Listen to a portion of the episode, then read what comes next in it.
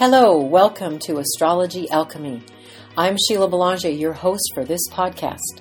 Alchemy is defined as a seemingly magical process of transformation. Spiritual alchemy is the process of pursuing the gold of your true nature by transmuting the unrefined, limiting parts of yourself. In this podcast, I'll offer you inspiring insights from current astrology cycles that support your path of turning your personal lead into gold. More resources are available at the website on the edges of change.com.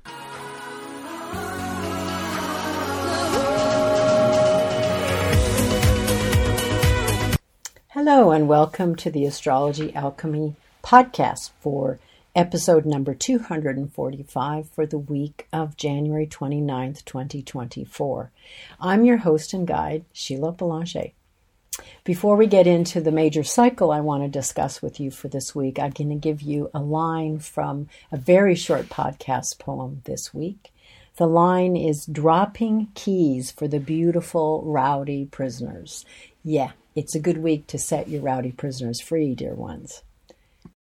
And unusually for my audience, this is a pretty short podcast because we have one major astrological cycle I want to honor this week and also give you a time, time to catch your breath from the recent couple of weeks of intense astrological cycles and their invitation for deep systemic change.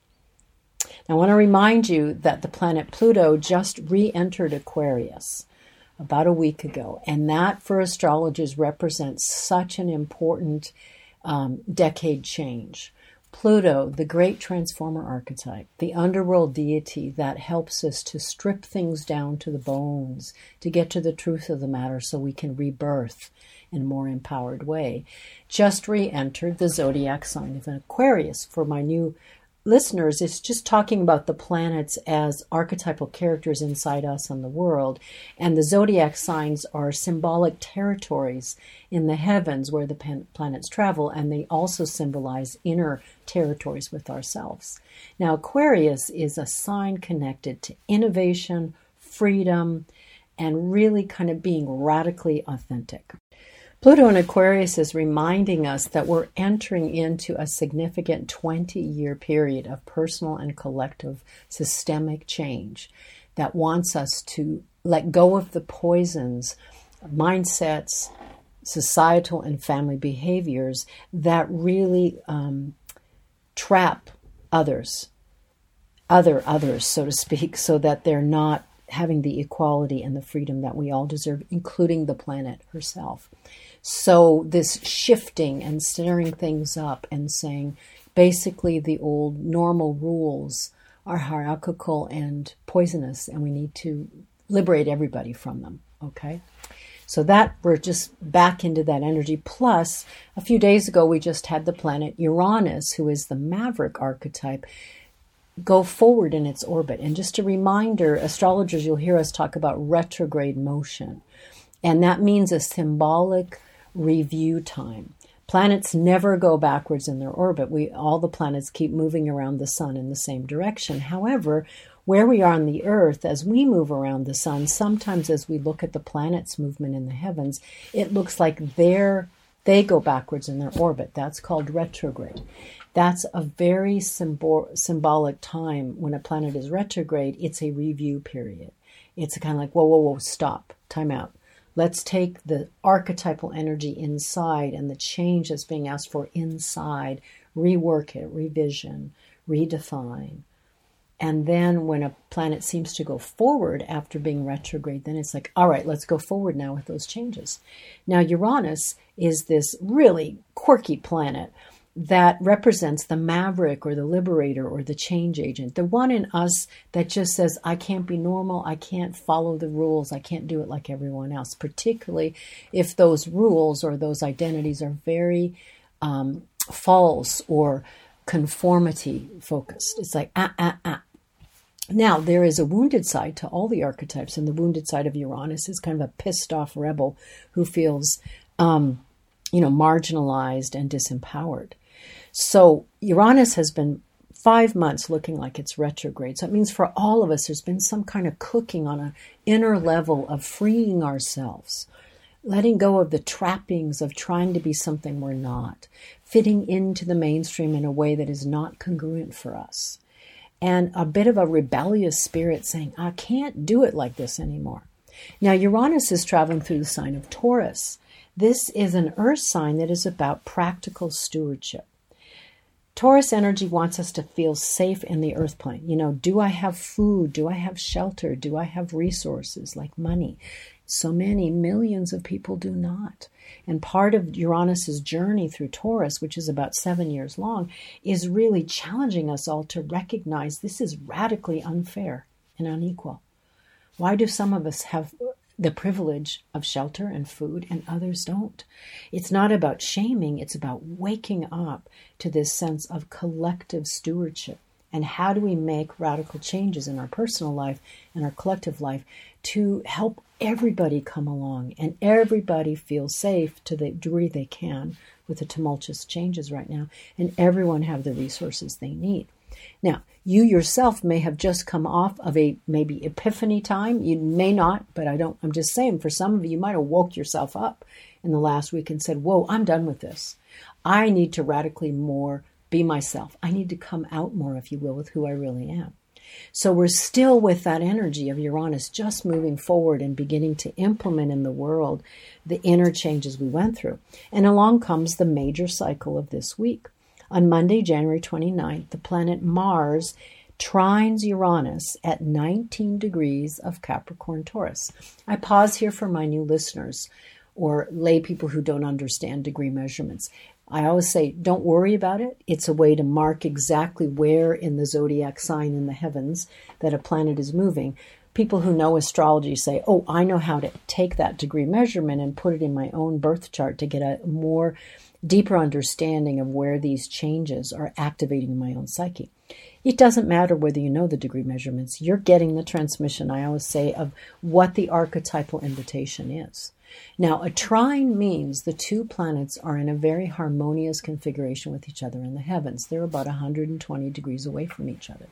And a trine implies that these archetypal characters are working really well together, like the wheels are greased, okay? Mars is this powerful yang archetype, active, advocate, taking a stand, going after what you want. It has to do with our desire nature, whether it's erotic, it's energetic. It's like, let's just move on this. You know, sometimes it's seen as a warrior energy or a warrioress energy. I also don't want to genderize the archetypes, but however, I can convey to you that this is an action taking kind of archetype. Now, right now, Mars is in the Earth sign of Capricorn. This is a can do it zodiac sign. Zodiac, uh, Capricorn has the energy of rolling up your sleeves and getting things done. It's about being purposeful, to be um, ethical, and am I on track? Am I doing what I said I'm going to do? It has a very strong sense of leadership and wanting to be in, in integrity. Now, it also as a sign, as an energetic field, its wounded side is fearful control and a kind of, I always think of it as a kind of um, constricted, uh, tight ass, like, ah, we got to have it this way. Now, Mars in Capricorn is saying that this advocate, this take it, let's get on with it people, wants to express in a very practical way. So it's a very powerful energy to have towards the beginning of the calendar year because it suggests, like most of us, like, okay, let's get on with it. All right. What are the changes I need to implement in my actual life to manifest the goals, the dreams, the aspirations, the changes I want to see? Let's get on it. Okay. I said in last week's podcast, I think of Jean Luc Picard in the um, Star Trek series, and he's make it so, you know, like boom, let's do it. Now, again, I talked about Uranus as this maverick, this change agent that says, wake up, liberate, get free from the constrictions you have, especially around how you're dealing with your resources, Taurus. That can be your physical health and your actual body in relationship to the earth. It can have to do with your resources like money or things you own or time. So Mars trine Uranus says these two characters that are very active energies say, okay, you know what are the big changes you need to implement to not only free yourself to be more authentic and real, but also to help others be who they really are. And then Mars says, Do it. Come on. Don't hold back. What do you got to lose? So there's this incredible movement. It's almost like a wave of like, ah, let's do it. And both of these archetypes are notorious in astrologers' worlds for being very impatient. Okay, Mars wants it yesterday.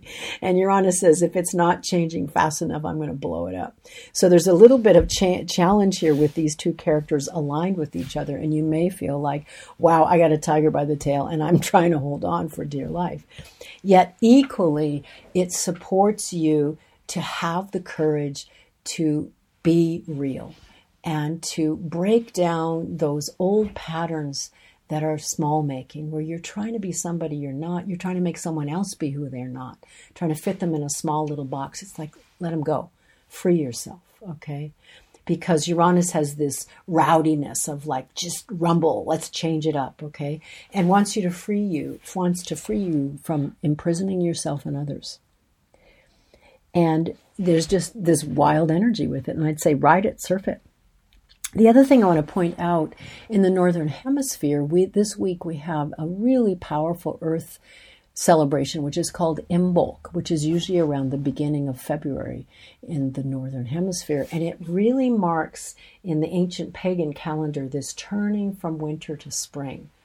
And in some of the places in North America, you can perceive around early February that change in the weather, or maybe the early spring bulbs are starting to poke their little heads out, or just that sense of, oh, I, spring is coming. It's not here yet, but it's coming.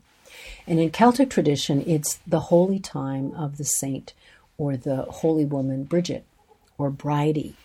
And she is the goddess of inspiration and very much connected to your own creativity and she has to connect she connects also with transformation and your creative fire. And i want to read to you something from a beloved colleague and friend joanna powell colbert about bridget or bridie or bridget all kinds of names for her. She says bridget is the irish goddess of poetry healing and smithcraft Reverence for her has continued unbroken throughout the centuries, just as it has for Kuan Yin and the Virgin of Guadalupe.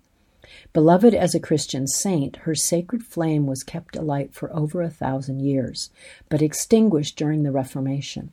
It was relit in 1993 and has been burning ever since, kept alive by the Brigidine Sisters of Kildare. In 2023, her first day, feast day on February 1st, was declared a national public holiday in Ireland. Now, I say this because you might feel that sense of that sacred ally of inspiration, whether you formally connect with Bridget or Bridie, just that sense of your creative fire starting to spark, and this sense of your own crafts, your own craft craftswoman, woman, craftsman, craft person ship, wanting to activate, wanting to really feed the fires of creativity. And so just notice with this sort of positive support of Mars and Uranus, if you've got like, yeah, I'm going forward with some creative project that my heart wants me to give to the world. So just notice how you might be feeling that, whether you align with it or not, and see if it can support you. Now, the poem I have for you this week is, is a beloved one. I think it's absolutely almost one of my favorite poems. It's a short one by Hafiz, and it's called Dropping Keys. The small man builds cages for everyone he knows, while the sage, who has to duck his head when the moon is low, keeps dropping keys all night long for the beautiful, rowdy prisoners. So, my prayer for you this week, dear ones, is that you drop keys for your beautiful, rowdy prisoners inside. Help them to set themselves free so that you can align with your inner sage, your own creative fire, and stop building cages and start expanding into the possibilities of your creative fire for yourself and for the world. And on that note, I want to remind you of a special offering I designed especially for Imbolc and Uranus going forward. It's my five day challenge called Cage Free Mind. It's coming up this week, January 29th to February 2nd. It's an hour long challenge, 12 p.m. Pacific time. If you can't join us live, you can get the recordings. And there's two things I want to do with this.